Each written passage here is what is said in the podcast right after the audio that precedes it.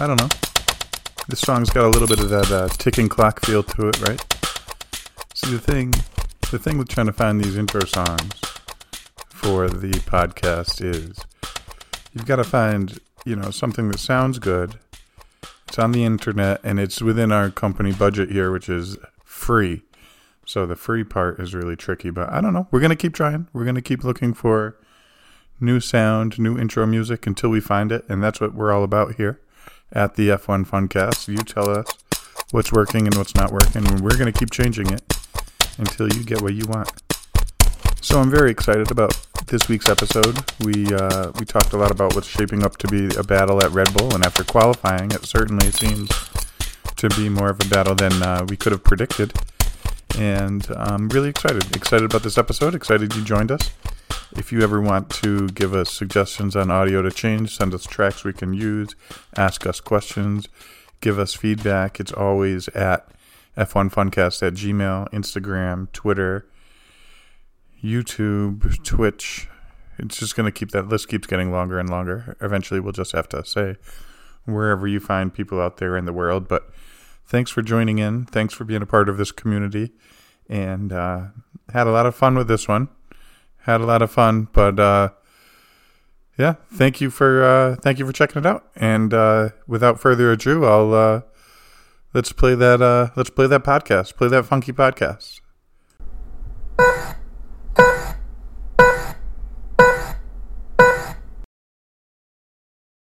Welcome back, everyone, to the F1 Funcast. I'm James. This is Connor. We've got a lot to catch up about. It's been a little while, so why don't we get right on into it today?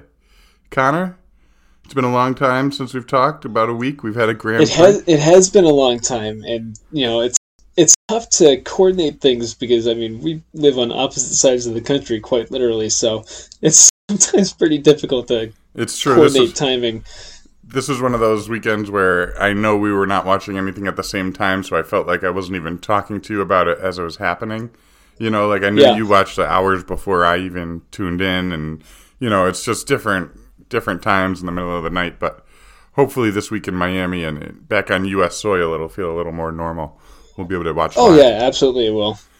So, uh, what did you think? What did you think of uh, Azerbaijan? And mostly, you know, the race was the race, and we all know how the results went. But how did you feel about that that sprint setup on uh, Saturday? I'm not sold on it to be honest. I I still I think I prefer the older setup. Um, I I think like I've stated before, I understand why they were trying to change it up, but I think it didn't really make a difference. And to be honest, I don't know if the current state of Formula One is helping or making it worse. Um, with the cars not really being able to pass, they shortened the DRS zones, so there's a little bit less passing in the DRS zones too.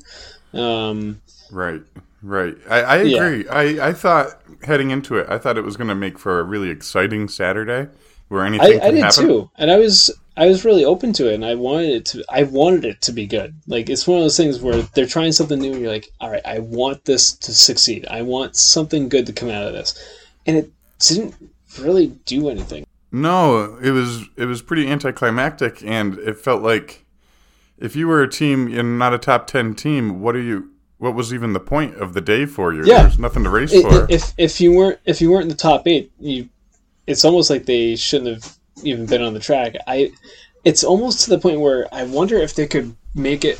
Um, I, I saw a suggestion online about doing heats, like a heat races, um, or I don't know exactly how they'd set it up, but you got to make it so that every car has a chance for some kind of points, so that Right. anybody that's not in the top eight actually wants to race, and they're not just sitting there like, oh, why, why are we even doing this? This is a waste of time. Why even put our car at risk or our driver at risk or be out there in the Or? I, or I don't know, maybe have just the top ten do a race or something like that. I don't, I don't know, but I think some Have you heard the idea of uh, a reverse qualifying grid? So you're the yes, slowest. I have seen that. I, that's something I like, but then I just wonder if it'll be two laps until we're back to normal order again. You know, if Well, I think it would definitely it would definitely shake things up a lot. I mean, we saw last year with Max in Spa. I mean, he was at the back of the grid and he ended up I think he ended up winning that race, uh, but he was absolutely flying. Um, but I think it would be pretty interesting to have all the like the top few teams at the back of the grid and Yeah. kind of just see how that shuffles out. And and I think it would give them, you know, more incentive to race hard and to, to drive hard because Absolutely. you don't want to be the one that falls the farthest. If you're starting in 18th or 19th, you're going to finish in 18th, 19th, you know, somewhere in there. But if you start third and you don't want to fall out of the top 10, you're going to go a lot harder the whole day. Yeah, it, it's it's going to make the top teams fight harder to get up the pack, and it's going to make the midfield teams that are usually at the back anyways, they're going to be fighting even harder to keep those points that they can get. I mean, I think it's a fairy tale idea, but from all the things I've heard, I think that sounds at least, you know, I think interesting. With the way that the drivers even received um, the sprint format for this past weekend in Baku, is that I think even they weren't really thrilled about it. I think that they're open to some kind of a change as well, and I and again, I think it kind of goes hand in hand with just the way that these cars are now, and they aren't really living up to the hype as far as allowing more passing. I think a lot of that has to do with they've raised the floor up what like 15 millimeters from last year because of the porpoising um, Right. to right. try and eliminate that. And in doing so, it made it so that teams focused more on getting a little bit more out of um, the stuff, the aero surfaces that are on top of the car on the bodywork, and it's creating more dirty air, and it's kind of having a negative effect on what these regulations are supposed to do. Right, which we saw at the start of last year or the year before how close the racing was and how how tight it was. Now you can't. It seems like you you can't get anywhere near. You know, the whole the whole race in Baku was seeing if Hamilton could get close to Alonso or Russell could get close to I think it was Stroll, but they they couldn't even. You know, anytime they were within DRS, then you get back up to a second and a half, two seconds, and it just Oh, yeah. really hard to be on anybody's tail the the whole race. It also it also seems that the tires are not really helping. The tires are overheating way too easily this year, um, which is also goes hand in hand with cars not being able to follow as closely for as long. Right. Um, and I mean, it's just I think they showed one shot in the Grand Prix on Sunday where the two Red Bulls are like, it looks like they're a mile ahead on the right. I they're- remember like, that. They're they're starting to they're starting to break into the first turn, and I think it was Leclerc that's like just coming into view. Right, just going, like, just oh coming my up over the hill. There's no way. There's no way you could get close. Like they were running their own race or on a different track or something. Yeah, and Oh yeah, I I think it's it's a lot more of that. I'm Uh, I'm I'm happy for Perez though. I'm happy for Perez and taking the fight to Verstappen, even if it's just for this one race. I think it's fantastic that. well, um, it's he's- gr- it's great for everybody. It's great for fans of the sport. Absolutely. you know, and I think it's good for in the end. It, it's good for Max too to uh, have someone pushing him and have someone making Yep. it so it's not just a cakewalk all the way to the championship. You know. I think what this year could shape up to be is kind of reminiscent of what 2016 was between the two Mercedes drivers with Hamilton and Rosberg, where they the previous two years Hamilton wins the championship. It was not very close, really either year. It was you know it was close, but it wasn't tight.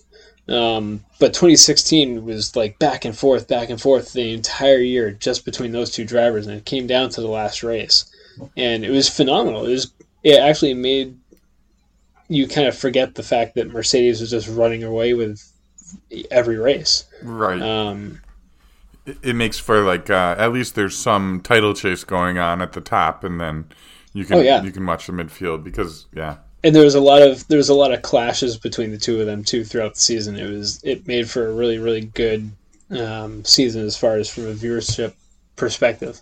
I think we could see that a little bit of that at least uh, personality wise with Red Bull. I And hope so.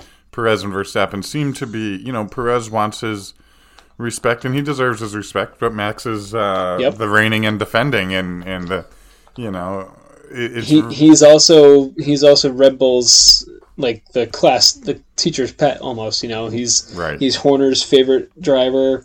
He's been with the program for years now, so And he signed has with every them. reason for- to have.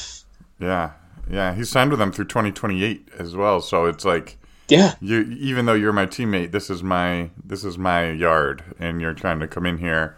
And it, I, I think that could be. Now, do you think on the racing side of things, there's an opportunity for Perez to make it interesting, or do you think it's more of a let's see how long they can keep this close type of thing before? I think it's more how long they can keep it close because I think unless Perez can minimize the weekends where Max just absolutely blows everybody out of the water, and if if Perez can't stay on pace with Verstappen at the majority of these races, then obviously he's not going to win this championship. But right. you know, I think that if he can show that pace, if he can find that extra gear and get on pace with Verstappen at a bigger track that's not a street track, then I think that's something that we could look into a bit.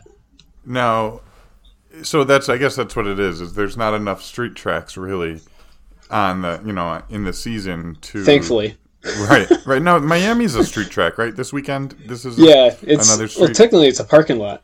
So is it really? Is that what it's- down Yeah, it's it, it's it's it's built in the it's in the parking lot of Hard Rock Stadium where uh, the Dolphins play. oh okay that's right. I saw a lot of dolphin stuff. I thought maybe they were just kind of uh, sponsoring the weekend but I didn't realize it was right in the uh, right in the stadium. That's that's fun The, uh, the the the paddock area where all the teams' trailers and stuff like that are are actually in the stadium on the field. I think one of the F one accounts posted a picture of it. I'm like, man, it must be so hot on that field because I know all the stories from all the NFL games that are played there, where all the teams complain about how just hot it gets on that playing field. and that's in And I think I, I, fall. I think I heard one of the commentators say something about it in FP1, saying that they were in there the day before and it was they were cooking. Well, I just saw uh, before we started talking. I just saw Williams Racing posted a picture of Logan Sargeant looking like he was just melting getting out of his car. Like, I mean,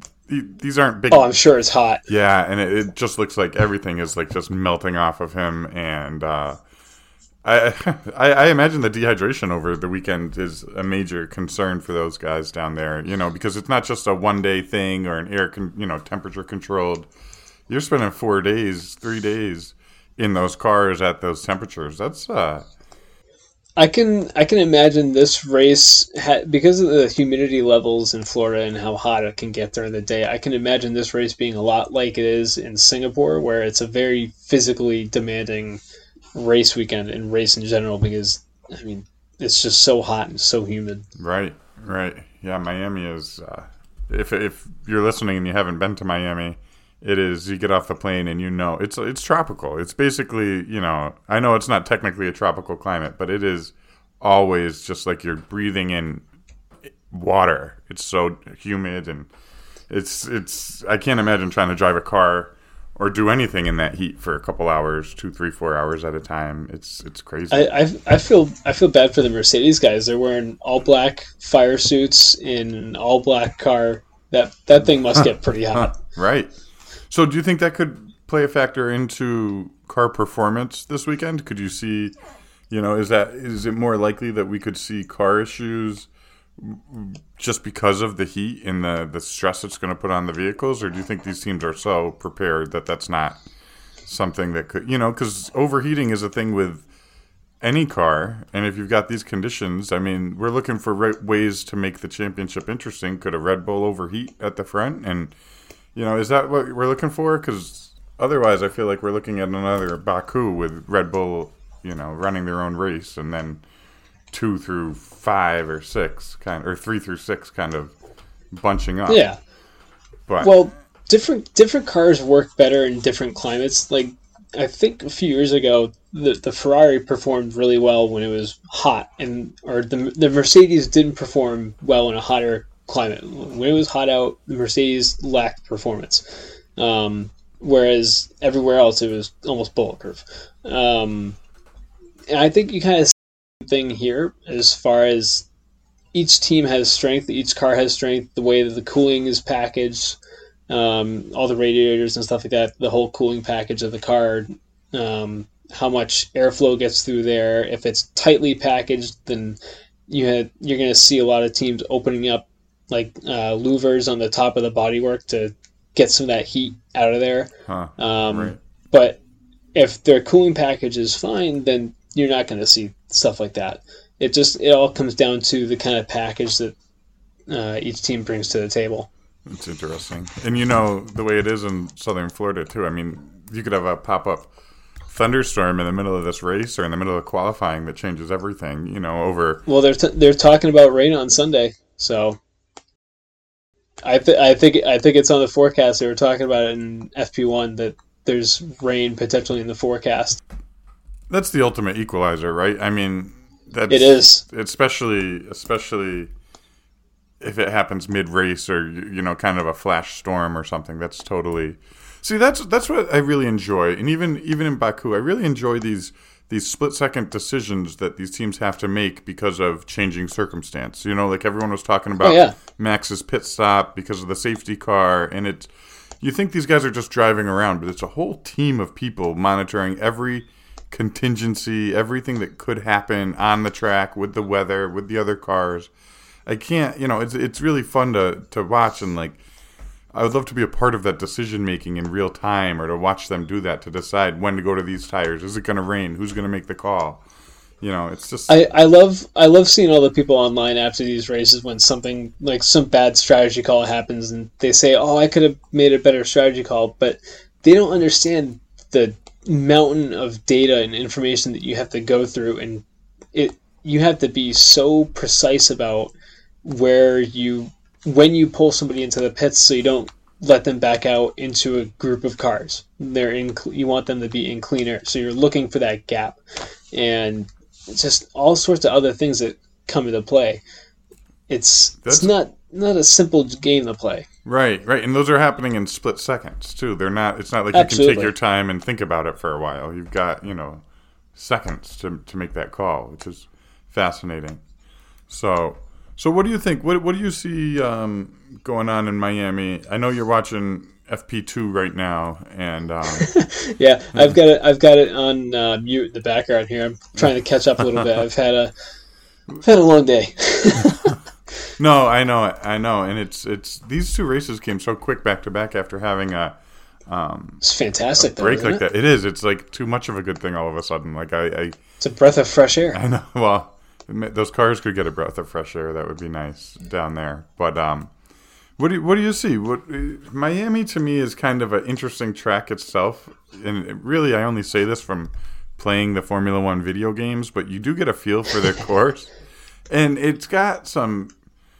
You got some hills to climb, and you got some long straights, but it just.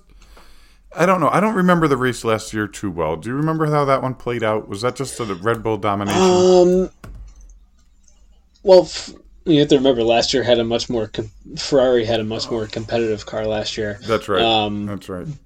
As, at the start of the season, anyways. Um, but Le- Le- Leclerc was in the lead for a majority of that race before Verstappen um, reeled him in, and then he was off into the sunset. But I think it was Verstappen, Leclerc. I forget who was in third, but um, yeah, it was it was a decent race. I enjoyed it. Did- I think that this year is going to be a little bit more interesting. I just don't want a Red Bull to run away with it. I know that they have the race pace currently. I think they probably will for a while. Um, I think Ferrari's catching up to them as far as one lap pace. Um, Sure. Which you're about to I see don't know in, if anybody's going to be able to catch them in race pace.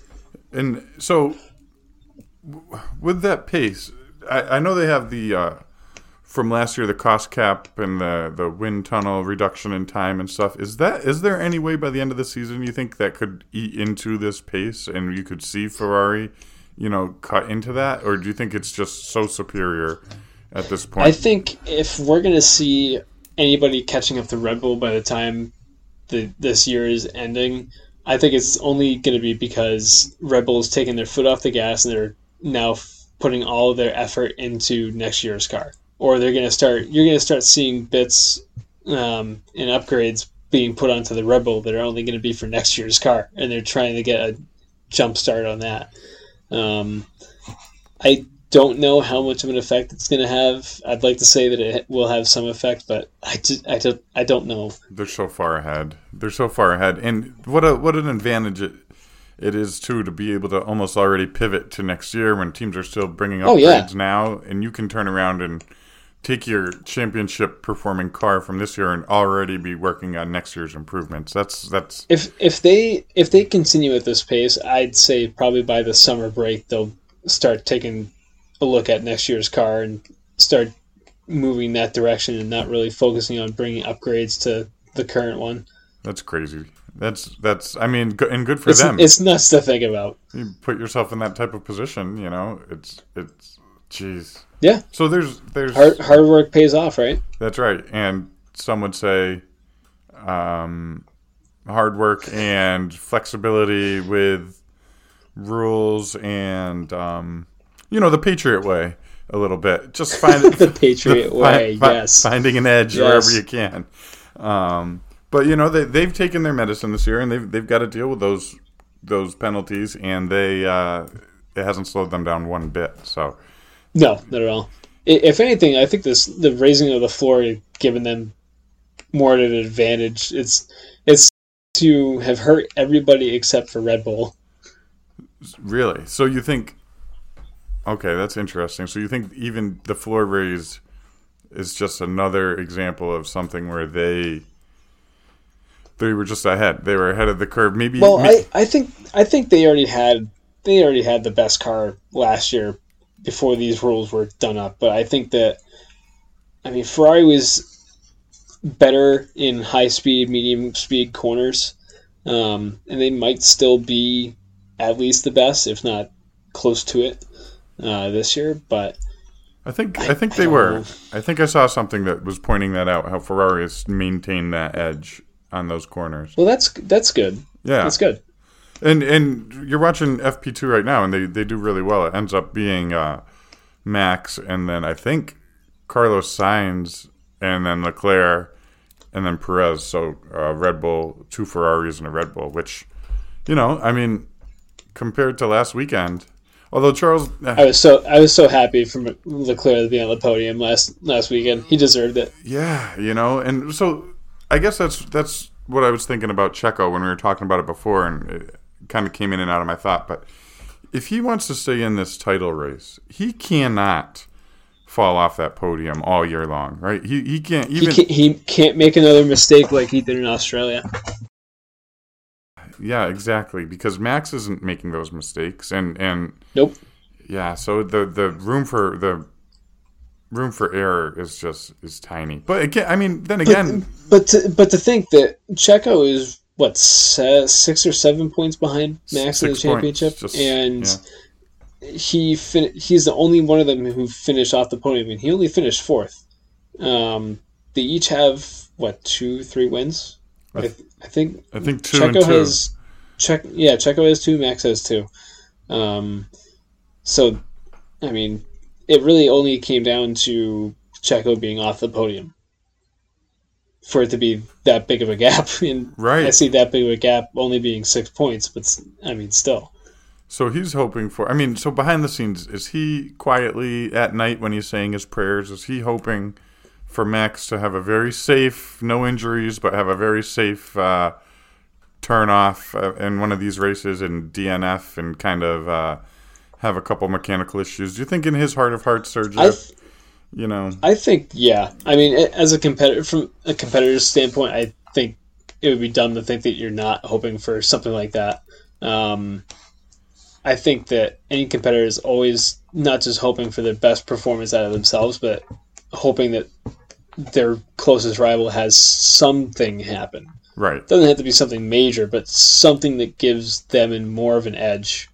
And he must know. He must know in particular that he would need some help from the racing gods to get Oh, yeah. in front of him. Because, so, what is the dynamic with you know with the team with you know Horner and Verstappen and Perez, or or like you were saying back when it was uh, Rosberg and Hamilton, and how does the team usually choose to handle that? Are you racing on your own, or is it said to you before the season starts? Look, you're we want Max number one, your support, or is it you know you have? You, how do you think, or is it every it kind team- of it, it kind of plays out during the season. Like at the start of the season, the teams don't really want you fighting so hard between the two of you, only because you know they're looking for constructors championship points too. And if you both crash into each other, both cars go out, you you don't get any points. Right. So it's it's tough.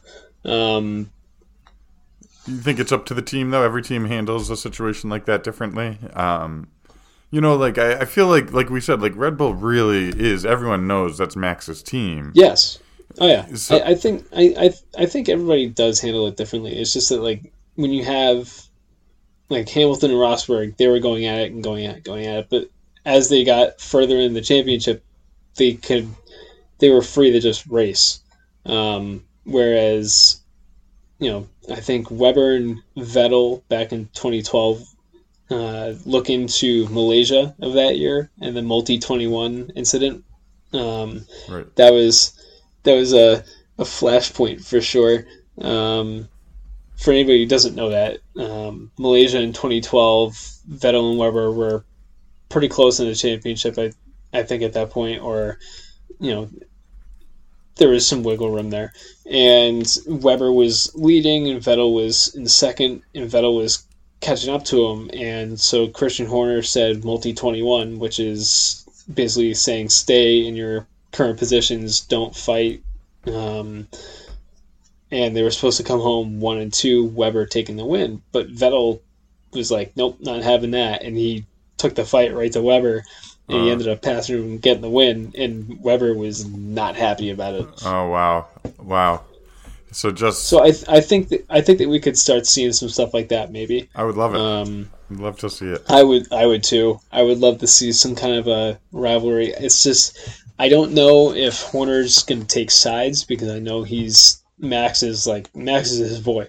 So I I can I can understand why he would be more on uh, Verstappen's side, but I would like to see them see he and Checo have a nice fair even fight right to the end. Well, and speaking of even fights right to the end, I'm getting into this little group of cars from McLaren down to I believe it's Alfa Romeo. I think it's McLaren, Alpine, Alfa Romeo, and Haas are all within. I love the midfield. Oh, they're all within The like midfield this points. year is fantastic. It's great, and like that's where really the action is going to be the rest of the year, isn't it? It's going to be those Oh, yeah. teams, and that means everything for them. I mean, as much as a world championship means for the top of the field, it seems like you know these teams they really want to beat each other every single week. You know, for a team like They do. Haas and McLaren, they seem to have a little thing going on. It's- it but it's it's so important for these little teams because these smaller teams they don't have the kind of you know obviously everybody has the same kind of a budget now um, with the cost cap stuff. Right. but when you think about it the revenue is different when you're a smaller team. And creating that revenue is different. So every point matters because if you're higher up in the championship you get a little bit more money to spend. And so you know you don't want to be at the bottom all the time. You want to be making as much progress as you can but at the same time all those other what seven six seven teams are all doing the same thing so it gets tight. I think I I think I saw something earlier today where it was like, yeah, we already know who's winning the constructors championship, and then it's going to be between um, Aston, who's who kind of fell off the last race. I'm not going to lie, they Yeah. didn't have a great performance. Um, it's going to be between them, Ferrari, and Mercedes for the second best of like the best of the rest, pretty much for second place in the championship. And then the midfield is going to be a fantastic fight. I think, hopefully, all the way until the end of the season. I, I think so. I think in um, I have to say in that second group, I'm starting to think Ferrari's gonna gonna pull away from both Aston Martin and Mercedes. I think so too. I, I feel like Mercedes is just they, they can't get around their their bad design. They can't, you know, upgrade around it. And Aston Martin, like you said, they're taking a step back. Well, I think Ferrari's moving in the right direction. I think they're kind of working Yep. out some of the bugs from last year, and all the new, you know, just the pieces are finally in place, and it does seem. I'm Go ahead, sorry. I'm kind of wondering. No, it's okay. all good, all good, man. Hmm. Um, I'm kind of wondering if Ferrari's kind of started to get feel like they've gotten more on top of the power unit issues they've been having, and they've been allowing themselves to open up the power a little bit more, um, and getting more and more power from those from those engines. Because I remember that being an issue last year, where at the start of the season they had by far the best uh, power unit Right. and they were the fastest car. And then they started having their issues, and they dialed the power back. And they were like, uh, in the off season, they were like, "All right, this is priority number one. We're going to fix reliability, and then after that, we're good to go." And then first race, Leclerc has an issue after all that talk, and it's like, "Oh boy, here we go again." And I think now they've started to understand maybe what's been going on with it, and now that they have that understanding, they they're allowing themselves to open that engine up a little bit more and get some more power out of it. And, And- I'm not saying they're going to be closing the gap to Red Bull, but they're going to be distancing themselves from Mercedes and Aston. I agree with that, and it's it must be every time they open it up though. It's still got to be a hold your breath moment and just hope that you know Oh, absolutely. it it's uh, frightening, you know, because that was their doom last year. That was really kind of set the tone for the whole season. Was this uh, every time things were going right, they they just in a in an instant they went wrong for Ferrari, and it's a shame because they're they do seem to have the best team to maybe challenge Red Bull in the near you know next two years maybe, but uh, Well, we've been we've been saying that since like 2017 when they were second place to Mercedes. 17, 18, could have been well 19 as well. Should have been. And then they fell off a couple of years because of their engine legality issues. And then the past two years they've been okay. right there, So yeah. I don't know.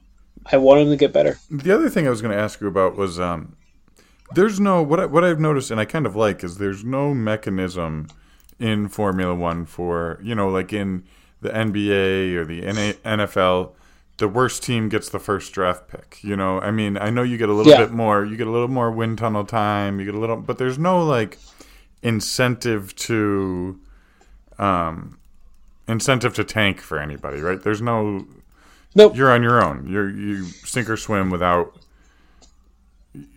any. You know, there's no draft pick. There's no there's no golden ticket at the end of the year to do poorly, which is what I think will make that midfield battle so fun through the end of the year because they're competing for wins instead of competing for a potential player next year, which we see a lot in American sports, which can kind of ruin things near the end of the season Yeah, absolutely, absolutely. should be interesting. It should be interesting there. And so we've talked Baku, we've talked Miami, we've talked Red Bull and Max Verstappen a little bit. I would be remiss if I didn't bring up to you. Did you see Brad Pitt's going to be in a Formula Formula? I, Yes, I think he's going to be in a Formula I did. Two I car. did but- see that. He's yeah. He's. I read about it earlier. He's a, it's a modified Formula Two car that Mercedes is helping them develop, um, and he's going to be doing. I don't know if he himself is going to be doing runs in it, in between like practice sessions and stuff like that to get on track footage. Um, Is I mean this. but I think it'll. I think it'll be cool. When we're gonna have to take a look at that when they get to Silverstone because that's when they're gonna be doing it for the first time. But they're gonna be doing it every race from there on. When the news Um, when the news first broke, people online were saying that he was entering as an 11th team and he was actually going to be racing on Yep. track. And like, you know, you look into it and it's like, okay, it's going to be very safe. It's no one else will be on track, and this is.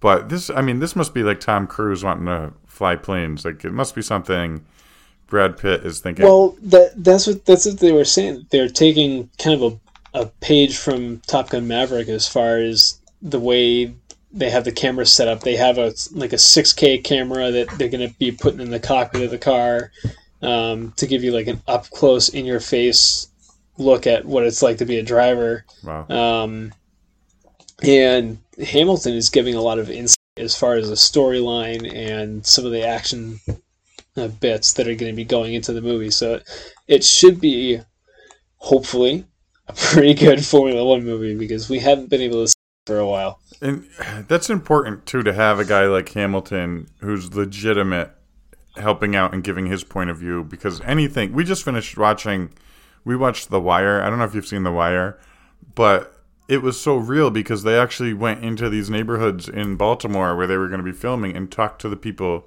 that were there. They didn't just do focus groups or they didn't just like have a bunch of people from Hollywood make it up. And so that authenticity of really going in there. So having Lewis as part of the project, I think maybe will will kind of lend that credibility. It'll help it- a lot. Yeah, it'll feel more real. It'll feel the gritty Exactly, stuff that they would want to polish over. Maybe they won't polish over so much. It'll be cool.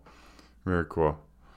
So, what else you got for me heading into the weekend? You got any more thoughts on uh, Miami or? Well, it's it's nice to see Red Bull switching up their livery for the first time in years. It's nice that they gave their um, their design department a little bit of something to do. Yeah, instead of all right, do the same, just copy this design, put it on next year's car. No changes. Is that what they do? They're known for very little. Uh, It's- Oh yeah. Well, if if you look at their design since 2005, uh, I was well, I would say since 2000, 2008 is when they really had like the this classic like almost like a dark bluish purple with the yellow nose, uh, the Red Bull obviously on the engine cover. Um, the last big change I think was in 2018 when they went to a or no, it was 2016, I think, when they went to a really more um, like a matte finish on the car right, right. But I'm in, in order to save in order to save weight. But it's really been basically the same design except for a few special edition liveries. Interesting, interesting. I, I I'm into it. I, the Miami, the Miami colors, the whole, the fluorescence and all that stuff. I love it.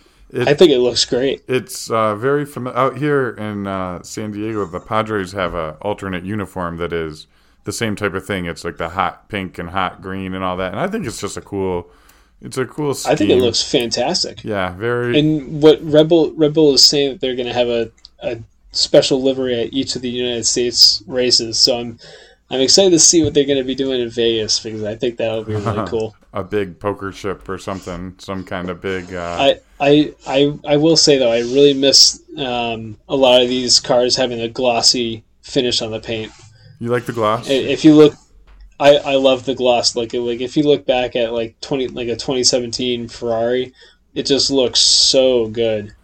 That's interesting because the the cars do seem uh, much more muted and matte matte finished, and they're all a lot darker. If you go back and look, the colors used to be a lot brighter. Now we've talked about it before, but it's just getting that paint off the car and getting down to. Yep. It's crazy. getting the weight down. Which which is which is another thing I actually want to touch on really quick is that one of the I read something online today where they were talking about ways they can improve the racing, and one of the biggest things that people are talking about is getting the cars to be smaller. Because if you watch any of the Formula 2 racing from last weekend they're much smaller cars but they look so nimble. And they're able to race side by side, like where where Russell went into Verstappen on lap one of the sprint. Was it the sprint or was it the Grand The Prix? sprint. I It can't remember. I think I think it was a sprint though, right? Yeah. Yeah. Um, but if you look at that, them going side by side through there, it looks so tight. Like there's no extra space. But if you look at Formula Two doing the same thing, you could park a bus in the amount of space that they have Really? That, but because the the cars are so much smaller and they look nimbler, and a lot of people have been saying because these Formula One cars they're not small anymore. They're they're massive, they, and they do seem they're a lot very bigger. long, Yeah. and they they don't look nimble. Like when they're going through some of the slower corners, they just look lethargic. Like you're trying to turn a bus around a hairpin, and I think that if they can get the weight, the, the biggest thing is it, they want to get the weight of the cars down. But the way to get the weight of the cars down is you have to make them smaller. But the problem with making them smaller is that you have so much of this technology with the um, MGU-H, MGU-K, the power unit, the hybrid system, all the battery stuff. It takes up so much space, but that's also why you have so much weight is all Right. that extra technology. Interesting. So, So I think they're they're they're doing away with either the MGU-H or the MGU-K in 2026 as part of the new engine rules. So that should take some of the weight away. Um, I just I don't know. I, I want these cars to be smaller. I think they look great now, but if you could make them a fraction smaller, I think they would look even better. well, it's really a good point because whenever you send me videos, I'm always struck with how how much smaller and different the cars looked even five six years ago. And you know, you send me stuff from all different eras of racing, but I'm always kind of blown away with they nimble is a really good word because they just seem like there was a time where yeah, They I, look they just look fast on a TV. Like you don't have to uh, make it dramatic at all when you're doing the camera work. You, they just they look fast. right, right. even even going through a slower corner because they're so small and they don't you know every little movement is dramatic right. when a car is small like that. So i think that one of the biggest things that f1 needs to do is make these cars smaller. And that i might love the way they look but they need to be smaller. Yeah, and that that might in turn help help the racing a little bit, like we've been saying, because it does it would seem like absolutely help the racing. The racing does seem like it's um, not suffering, but it does seem like you know you tweak one thing here and you gain here, but then you lose there, and this year seems like we're losing on a lot of that close racing. That I remember last year when the season started, you were texting me like, "My, my God, did you see how close? Did you see how close they're following? You know?" And it was like really exciting stuff. And now maybe you get into the DRS zone and you can get close, but even with DRS wide open, a lot of these cars, it's just like how it was two years ago yeah, yeah, it's uh, where the only passing that was really happening was in a DRS zone. There was the bigger cars; they don't leave room to have a creative pass because they're taking up so much space. They're so big and so heavy. You know, we have thousand horsepower cars, but it doesn't seem like it because they're, they're just they're big. Right, right. Although I will say, if Fernando Alonso last week, I think it was turn six or turn seven, uh, an unusual. He made a great move on the inside. Oh, it was a fantastic move. That was one of those where I went back and I watched it a couple times because if you blink, you don't realize that he just took your spot.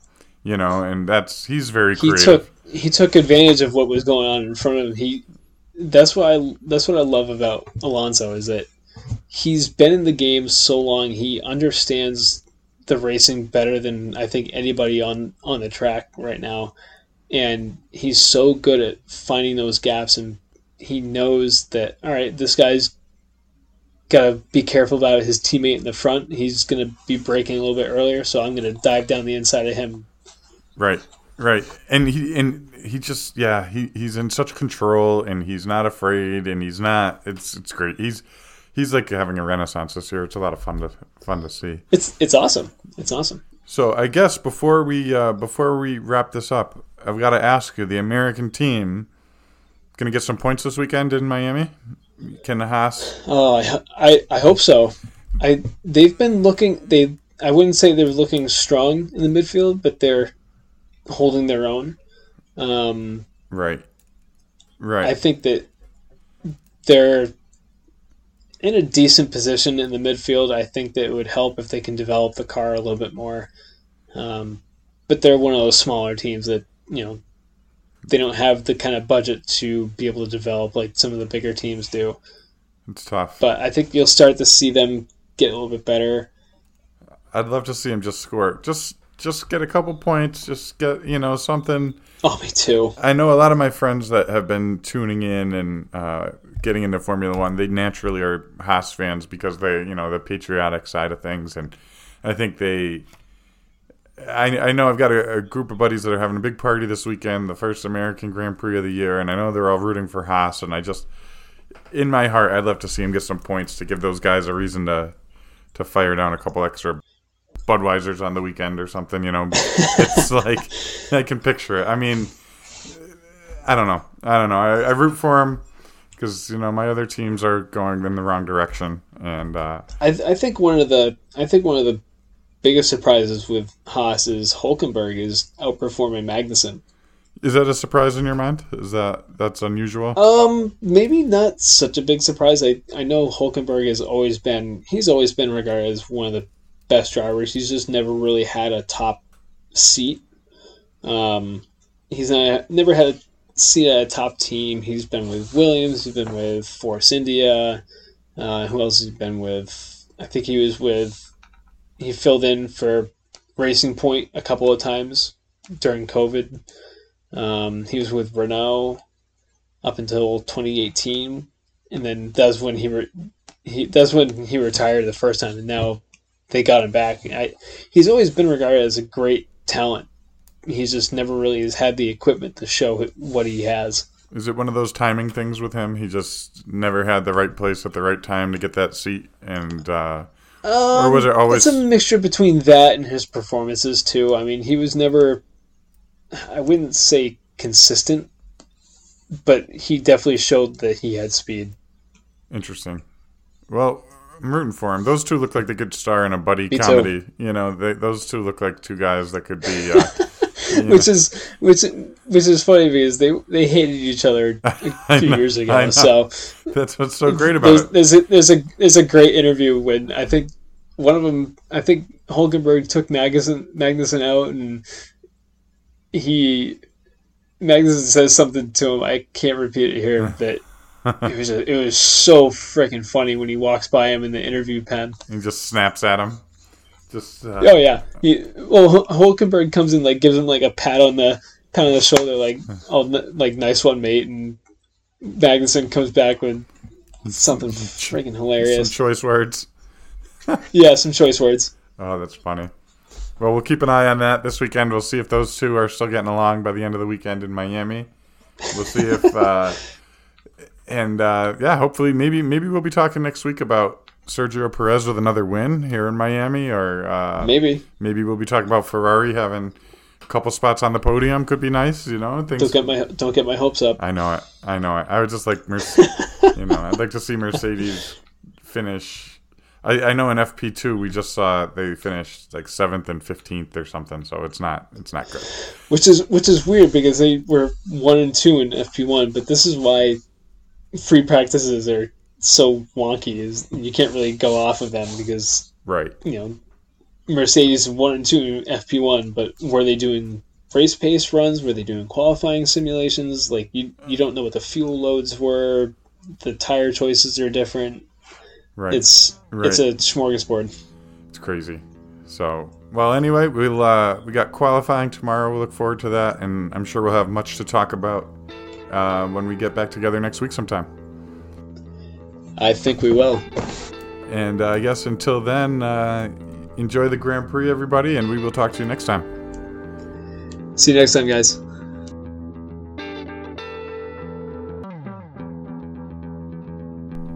Well, we'll see if anyone made it all the way to the end of this, and maybe they like this song better. I don't think Connor heard this one playing underneath him, but uh, thank you, as always, for tuning in to the F1 Funcast. Thank you for your support, your kind words, and um, for being there and for listening to us. And uh, I want to dedicate this episode to a good man, uh, my uh, my friend's good Uncle Donnie the very friend we were just mentioning at the end of the podcast lost someone close to them, and uh, he was a good man, the type that always made you feel like he was your biggest fan, ev- even if he hadn't met you. So that's what we believe in here at the F1 Funcast, and he was exactly that. So this one's for Donnie. We'll talk to you all next week.